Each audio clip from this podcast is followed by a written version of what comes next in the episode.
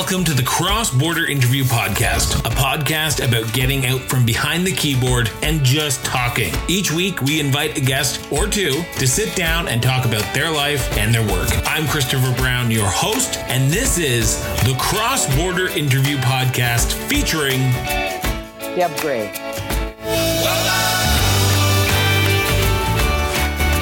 Thank you so much, uh, Deb, for doing this. Greatly appreciate it for sitting down. Um, I, I read your book. I have it right here. I've been reading it over and over again for the last few days just to recoup myself because I've been going through some uh, uh, things in the last few days. So I've been just trying to reread it over and over again. But your book, Never Retreat, Never Explain, Never Apologize My Life in Politics, is a unique look at the formation of the Reform Party, the Canadian Alliance, and the creation of now the Conservative Party of Canada. Um, if you haven't read it, I suggest anyone go out and get it, try to find it because it's an amazing book. Um, I'm going to start my question off with the same question I ask every politician. Where did your sense of duty come from? Well, I'm, I'm the fourth girl in my family, and uh, we have a younger brother. So uh, I think it was instilled in me early. I was a little kid in Vancouver, and uh, I think my parents, my mother especially, instilled in me duty to family, and uh, and that was important to me. Uh, community was always important, and I almost think you're that's a big part of it, but I think a lot of it is you're kind of born with that. Uh, you know, you have this idea. I asked my mother many years after I was elected if you had to pick one of your kids that would end up kind of making Canadian history and being in Ottawa, which kid would it be? And she said, Deborah, dear, no question. it would be you. So, so maybe some of that is innate. You know, you're you're just born with it. But uh, I think more than that, um, I, I realized that country is important. God was important in my life, and uh, and I'm a July 1st baby. So how could you not be a proud and passionate Canadian and feel some sense of duty to your to your home country, the land of your birth and the land of your heart? Truly. Uh, you you just spoke about your mother there a bit. Was she political in any way? Not a bit. Was no, your- uh, neither my mother nor my father really were political. But my great grandfather on my dad's side was Ted Applewhaite. He married my great grandmother, and he was a liberal MP, or uh, you know, way way back in the day. And uh, they got taken out by the Diefenbaker government, uh, and he was from Prince Rupert area. So it, it's almost like it was a genetic throwback, you know, a couple of generations later, uh, who had no political aspirations whatsoever, zero. High school English teacher, minding my business, having a great life in northeastern Alberta, and then dared by a neighbor to run. So uh, it's not as though I, I dreamed this up as a little kid and and carried on uh, with this as my aim and goal in life. Not at all and that northeast community of Frog Lake, I know it quite well uh, uh from my time living in Lloydminster. Uh, I oh. was a, a, love for Lloydminster. It has a little uh, heart a spot in my heart for the rest of my life. The border. What'd you do in Lloyd? I was a reporter in Lloydminster at the local newspaper there. Okay. Yeah. Oh, fun so I, I, know Frog Lake quite well because that was our readership area. So we I would have to go out there from time to time. So how does a girl from Vancouver make her way all the way to rural Alberta in Frog Lake? That is an excellent question. Uh, I had a couple of girlfriends who I met when we worked with Operation Mobilization, a Christian group that works overseas or well around the world. I was in Spain and uh, made friends with a couple of them went to visit them in Edmonton on my way home to BC after I was finished uh, that summer mission. And they got they were working lived close to Wainwright, and then got a job uh, working up in Fort Chipewyan up in northeastern Alberta. And so I went up to visit them and ended up getting a summer job up there in the summer of '77. And so uh, I just fell in love with the bush and northern Alberta. It was wonderful. I was a young woman. I needed to transfer from where I was going at Trinity Western University, and and then got the job up there and just fell in love with it. So I transferred to University of Alberta then from Trinity Western, and finished my degree and applied for a job. I got a job with Indian Affairs out at Frog Lake Reserve, and finished my last exam I think April 24th, and then went out there April 25th in 1979. Started teaching and loved every minute of it. Did you learn anything about yourself living in Frog Lake? Well, I learned what it was like to be uh, on the flip side of the coin. That's for sure.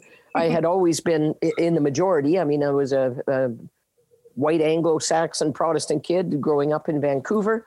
Uh, lots of uh, ethnic people there in my high school, but I, I, was always part of the majority. And now all of a sudden, there I was living on the reserve, and uh, and part of the minority. So it gave me a really good grounding and a, a good idea uh, what it's like for people who are in a minority situation.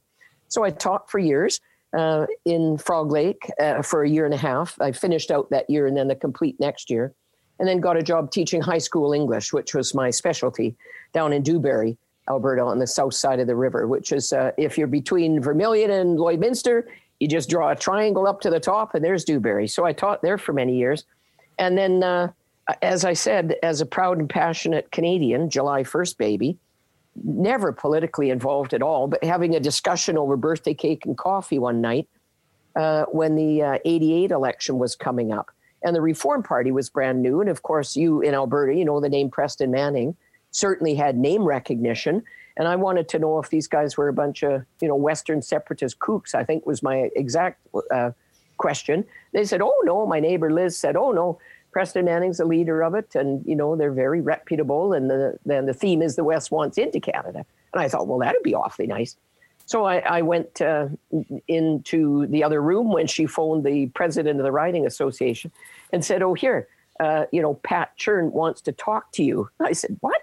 So she said, Oh, you're thinking of becoming the candidate, are you? I said, Well, hardly, but send me your platform and I'll have a look at it. And she did. And I read it and I thought, This is me. I've been a reformer since before there was reform. So that's what got me started. And uh, she said, I dare you to become the candidate. Well, you know, what, what self respecting, mischievous kid would not just accept a dare, really? And so uh, it, that led to a series of events which saw me nominated as the candidate and uh, ran in 88, came a very distant fourth, and then ran again in the by election and made Canadian history on March 13th, 89, which for me is quite a while ago. And but for anybody young listening to your audience, I am like a museum piece, you know, this ancient of days, because 1989 was basically forever ago. Well, just the 80s seemed like forever ago compared mm-hmm. to last year with 2020 and this COVID. So uh, 1989 yeah. seems like forever ago. But let's talk about that 1988 election a bit. Uh, you had no political experience, you had never been a candidate, and you put your name on the ballot. Going into that ballot box for the first time, seeing your name on the ballot, what was that like? Yeah it was ridiculous. Uh, I I saw my name and I thought, whoa, okay, well they haven't spelled right, so I like that a lot because both of my names can be misspelled. And as an English teacher, and just as me, I'm pretty you know fussy about that kind of stuff. So, but I went in and I saw my name, and I'm telling you, I I was in there a long time because I thought, no, I have to make sure I get this on the right line so I'm going with my fingers down the line, and there it is, gray Deborah. And I made sure that I took my fingers across the line so that I would put the X in the right spot. But it was surreal. And of course, I was in my little area of Heinsburg, you know, a small, small town, um, and which was my polling place. So of course, I knew the returning officers, I knew everyone, and they they said, "Oh, Deb, you know, you're here to vote." And as I had, you know, forever and ever, I started voting the minute I turned 18. And so uh, it just, it was a very funny feeling. But I, I thought, well, here we go. And and I thought, I wonder how many other people are doing this, putting Deborah Grey uh, on the X, not being nearly as careful as I was for sure to get the X in the right place. But I placed a very distant fourth. I got uh, 13.5% of the vote. You needed 15% to get your deposit back. And I thought, well, I came close. And I thought, well, a few thousand people voted for me. So I thought, wow, that, that was pretty cool. And figured it to be an amazing, a most amazing adventure and field trip. Uh, because I was teaching social studies uh, 10 that year on Canadian geography, Canadian history. Had no idea about that because I was an English teacher, but my principal asked me to teach it. And so we, I just kind of was one chapter ahead of the kids. But I thought, what an amazing field trip that was. Thank you, Lord, for that opportunity. And of course, came forth and thought, that was my political foray, uh, in and done. And little did you know, mm. literally a few days after the election, uh, the incumbent at the time, who had just won the election, had passed away. I, for, I apologize, I'm forgetting his name right now. Yeah, John Dahmer. John Dahmer, correct? Uh, He had passed away. And the Reform Party calls you up that day and says, hey, you're running in the by election, correct? Uh, no, not really. Okay. Uh, uh, yeah, I, I remembered thinking, oh my word, you know, because the election was Monday, and uh, and Ottawa was coming out to swear him in. I think on Wednesday or Thursday. Uh, Thursday, I think, and on Wednesday he went into a coma. In fairness to him, he got very sick very quickly, and so uh, you know we were we were all sad for him. And this was a lifelong dream of his and uh, and he got elected, but he never even got sworn in because I think he went into a coma the night before, and he died on the Saturday. So I just thought, oh my. So so my response to it was I found Preston Manning's phone number and called him up and said, Preston, just want to let you know that John Dahmer just died and uh, there will be a by election. And just consider me your warm up show because it would be great if you came and ran here.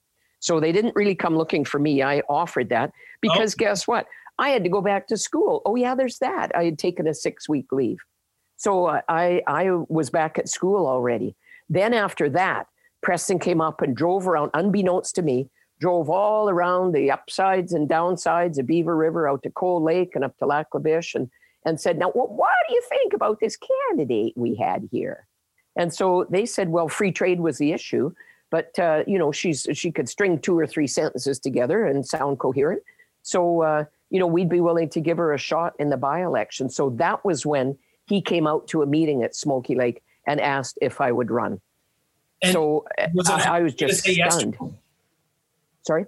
Was it hard to say yes? Because i know in your book you talk about how you mm. it was a drive home after that meeting with them that you you sort of were weighing the pros and cons because like you said you had just taken a sabbatical from teaching. You weren't sure if they were going to let you leave again because it was so close to the last time you just left. But you at the end of the drive you talk about in your book you you ultimately decided yes i was going to well because i trusted his gut instincts and i thought if here is a leader willing to step aside and his reasoning again like preston was always so smart saying that you know you could be a flagship for the party in Ottawa, and I could still crisscross and travel the pardon me crisscross the country and uh, and just you know get get the party more well known. And I thought, well, that actually makes sense. So uh, I, I, had thought, well, uh, you know, I gave it a run and had a great campaign team, so that part was really nice. But then uh, I thought, well, what the world, you know, why not? So I did, and and we know the rest of the story.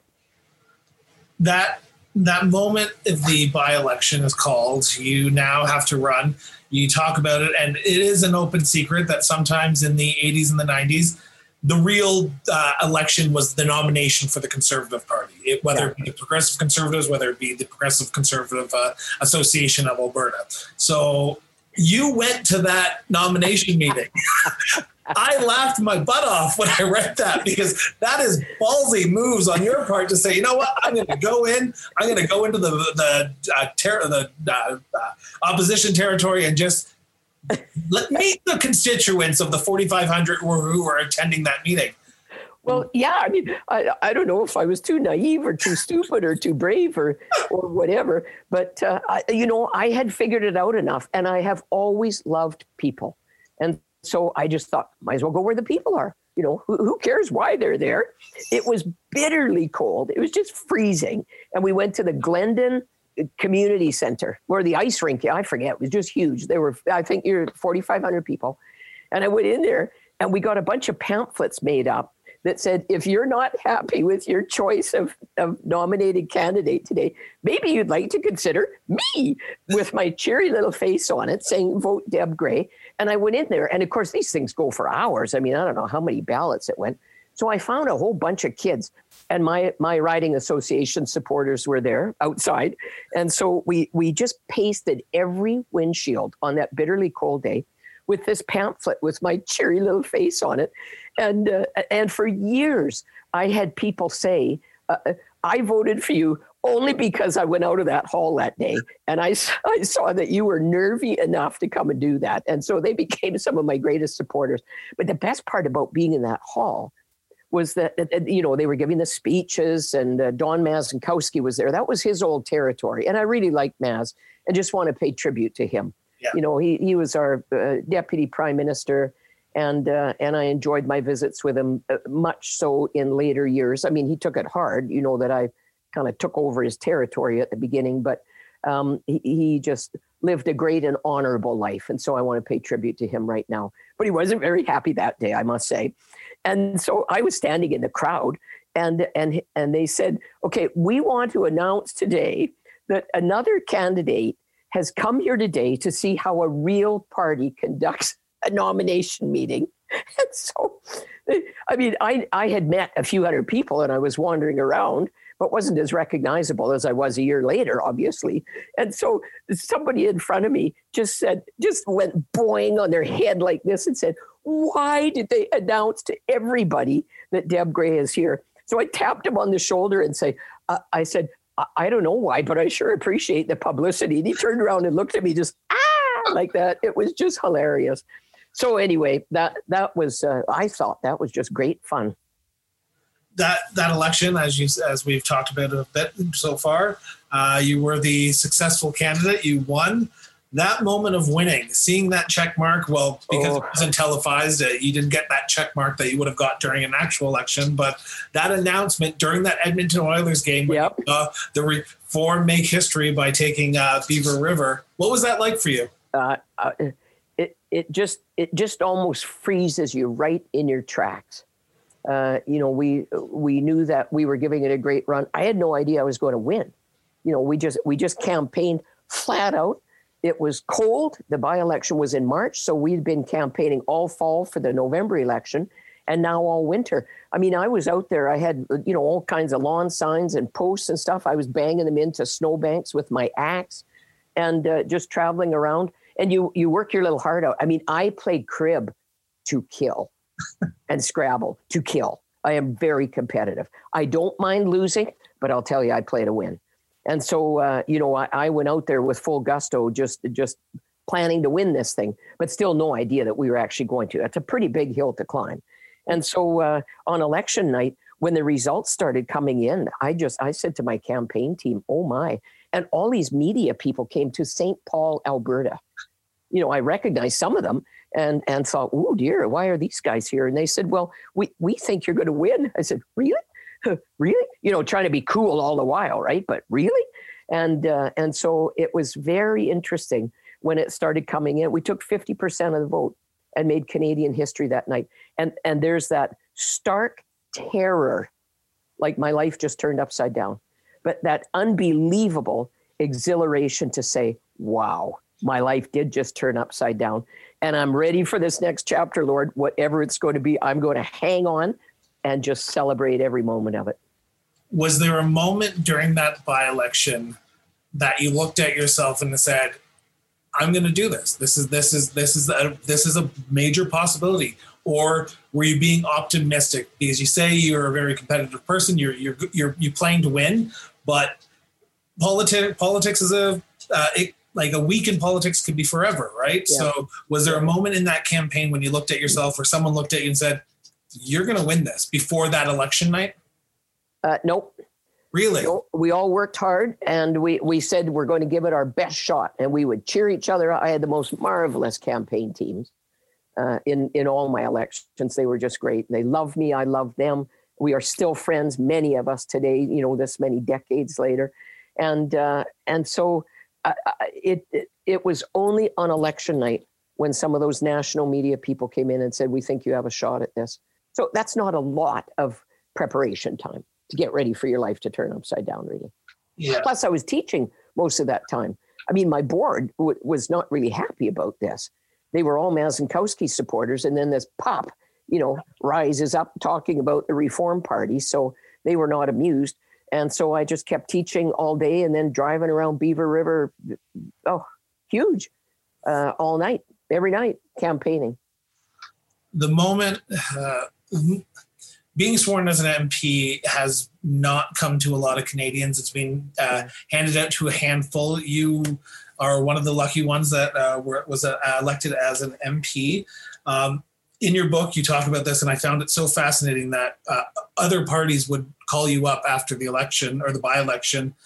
uh, the MP for uh, Edmonton East, if I'm not mistaken, Ross Harvey, the NDP. Oh, yeah. Uh, a Liberal MP from, if I'm not mistaken, Ontario or Quebec called you up, your seatmate at the time, or soon to be seatmate, said, We will introduce you because yeah. you're a new MP. Was that an olive branch for you to, to hear other parties being willing to come out of the woodworks and say, Hey, we might disagree on issues, but as a parliamentary, as an MP, we're family, and I'll introduce you to the speaker if you want. Yeah, very nice. Of course, I had no idea how Ottawa ran. I mean, who knows what an MP does? Yeah. Uh, I had never called an MP's office before. Uh, I didn't know really what the job description was. But but when they reached out to me, I just thought that's pretty decent. And and for me, that's what you do, you know. And so I wasn't all that surprised because I figured that's what every political party would do, you know, to be kind to the newcomer. Little did I know you know how vicious it can be. But I did really appreciate that that they they walked me into the chambers and up the aisle and and introduced me to the speaker, which was really kind to them. And I always appreciated that, uh, you know, throughout my political career. And if we do a fast forward to the next election in '93, when Elsie Wayne and Jean Charest uh, got elected, and the Tories were just massacred to only two people um, I said to my caucus then, I actually got a caucus in 93. And I said, you guys, let me tell you something. I am the den mother now, and we need to be very kind and charitable and hospitable to these people because it is no fun. If you're less than 12 people um, in your party, you get treated as an independent. And so uh, they had no resources, no nothing. And so that was a good lesson for me to learn that day, you know, to be able to reach out across the aisle too in later years. Um, stepping on the floor of the House of Commons for the first time well, is uh, an overwhelming experience, especially for someone like yourself who had said politics doesn't run, it didn't run in your blood, and it was a new experience of what an MP does. But you talk about in your book how you you you were scared. You were scared walking on that floor. You were nervous at first because it was an overwhelming experience. Um, in your time in politics, did that did that nervousness of walking on that floor with all the weight of Canadians' problems, issues, uh, needs ever go away? Or did you always have that in your back of your head that I'm here to serve the people and I'm only here because of the people? Yeah, exactly. Anyone who thinks that your boss is in Ottawa is sadly mistaken and probably doomed to a fairly short political life.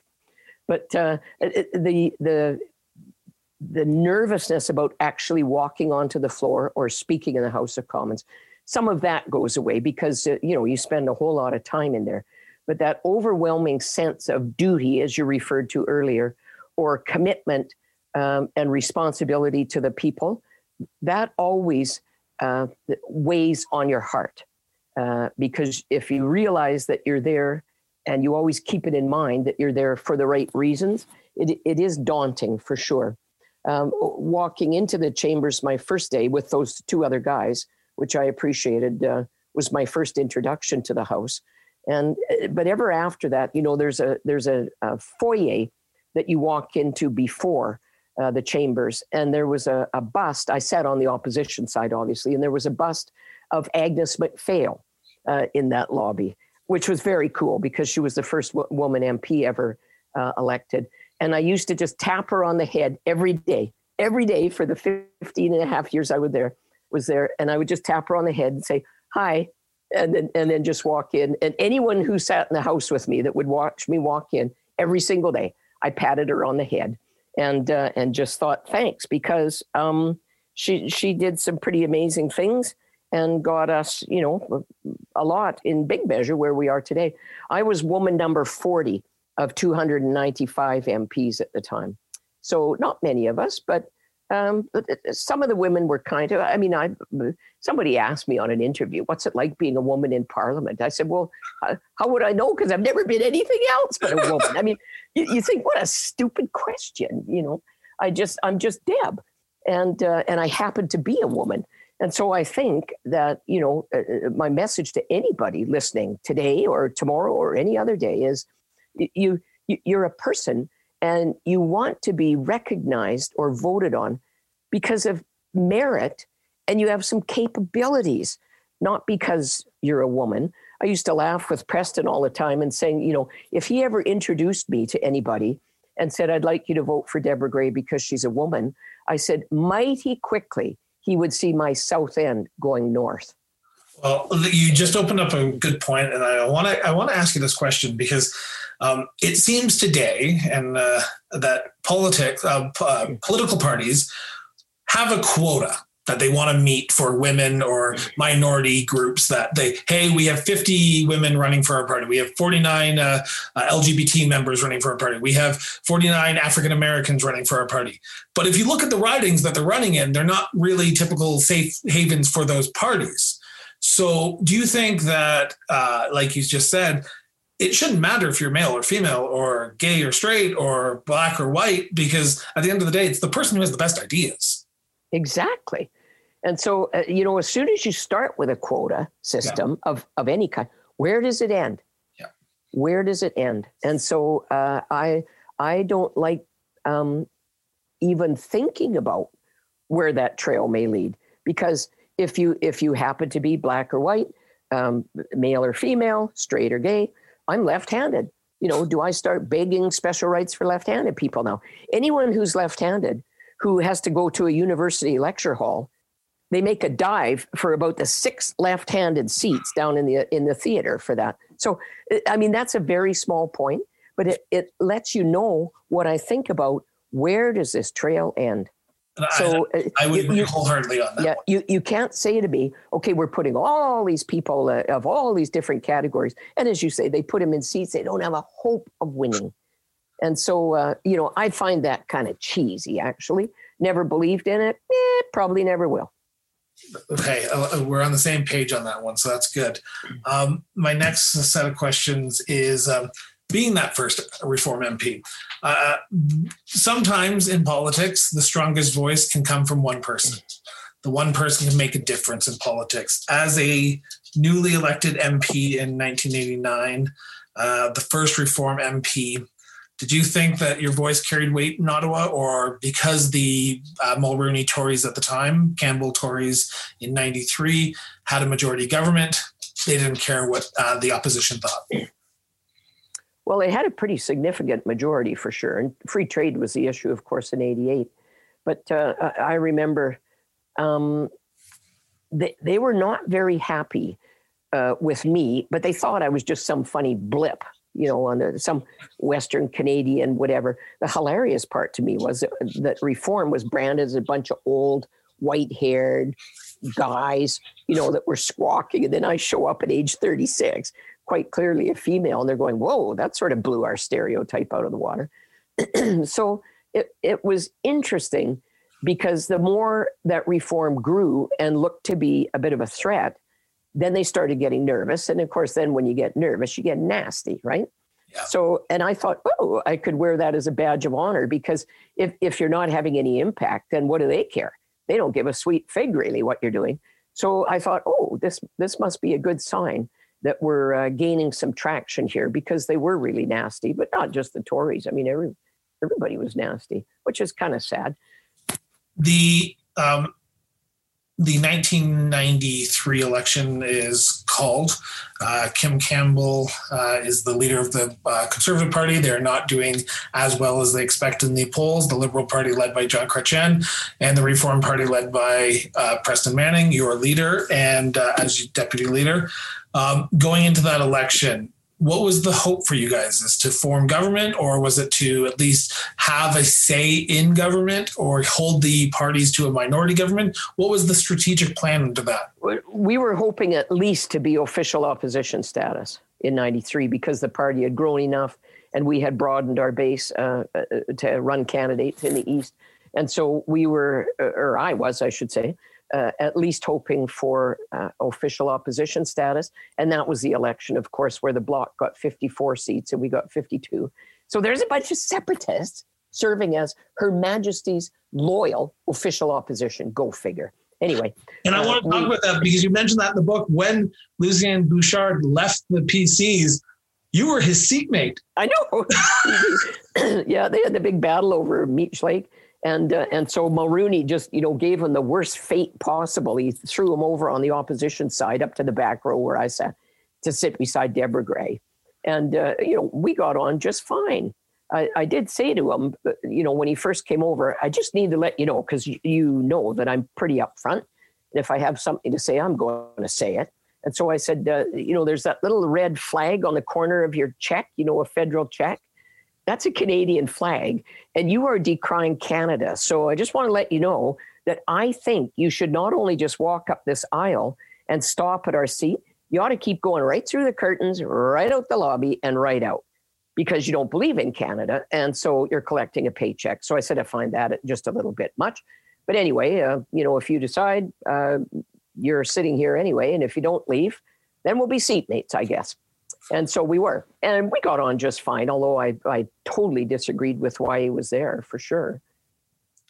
That and uh, like you said, you were two sheets, two seats shy away from being official opposition. Was there any talk of taking those two PC M- MPs and saying, "Hey, join with us. Let's form a coalition so the official opposition is not a separatist movement"? Oh, I'm sure there were discussions. Uh, uh, you know, I, I knew that they, because people were asking me, of course, when I was elected as a reformer. I mean, this is ridiculous. You sitting here by your side. You know, I got all kinds of invitations to cross the floor, but I didn't want to do that. And, and, and I respected that with Elsie and, and Jean Charest. And so uh, I don't think there was ever anything official, um, you know, about collecting people in just for the sake of collecting them in to be official opposition. So we we served the best way we could, but not that I'm aware. I certainly didn't make any uh, overtures to say, uh, you know, I mean, I, I, had a bit of a history with Jean Charest anyway. He, when I first got elected, he said, "Oh, she's going to be sitting up in the nosebleed section," and, and so of course I said, when the press came trotting over to me saying, "Oh, what do you think about that?" I said, the nosebleed section in the House of Commons is still a pretty cool place to sit. Not many Canadians have sat there. And then what do you know the next election? Where did Jean end up? Oh, dear, dear. It, it comes back and bites you. Certainly does. Um, during that uh, first two years as the uh, as a larger caucus of 52 members, uh, Canada was thrust into a national, uh, I would say, nightmare crisis of Quebec wanting to separate. You talk about it in your book, uh, but I want to let I want I want to hear from you as a MP for Alberta at the time. What was it like to be in the center of the political uh, universe of Canada and seeing a province of Canada wanting to separate? Well, it, it was horrible. and they came just that close. I mean, I remember back in 1970, I was graduating from high school and living through all that. And then again, um, I didn't think Chrétien was showing real leadership, uh, you know, about uh, making sure that how strong Canada was and what a great place it was to be. So they they came um, uh, hanging on the precipice uh, I think the vote was 50.1 to 49.9, you know, something ridiculous. Yeah. And so uh, they came awfully close. But uh, I think, again, that has waned in, in years since then. But it was a, a really nervous and trying time to be in the House and in Ottawa, seeing that this might really come to pass. And so, uh, yeah, they, they were hard days. And I remember um, I got uh, our caucus together. I was the caucus chairman and and in our big caucus room, I got some big, huge TVs in to uh, you know to watch the results. We all watched them together, and you're you're just hanging on a cliff, thinking, "Yikes!" You know, Canada as I know it is it about to finish? But again, for people listening today, that's ancient history.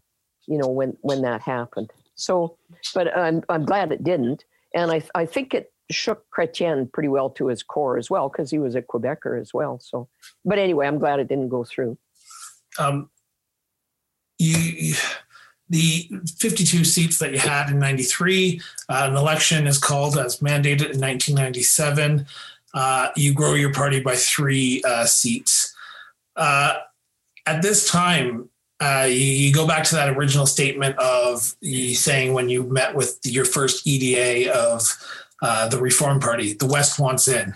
Did, did the West get in between 93 and 97 with only 60 ML MPs? Uh, we went from 52 seats to 52, sorry. Yeah, we, we gained eight. Yeah. And uh, we felt more like we were getting in, we were official opposition, then that was great. But I, I think it was only years ahead when Stephen Harper became prime minister in 06 uh, that, you know, that we really said the West is in. So uh, uh, we, we were making gains and we, and we appreciated that. But um, I, I don't know. I think we probably would still say the West wants in back then. Ooh, especially today. yeah. Um, looking back on your career, on your life in politics, um, did you get what you needed accomplished? Oh my! Well, I, because you were there from '89 to 2004, yeah. a long career. Did you get what you needed to get accomplished? Were you are you happy with how things turned out? Well, I had a remarkable career and a great run. You know, I still I still get uh, emails from people saying, "Wow, I just got an email this morning of all things from some woman who said, uh, you know, we, you and my mom were a big influence on me, and my mom was a director in Ontario when reform started, way way back. Wow. I mean, this, we're talking, you know, almost thirty years ago. So that was very cool. I love that. So people still are are contacting me, and I think that that's really neat.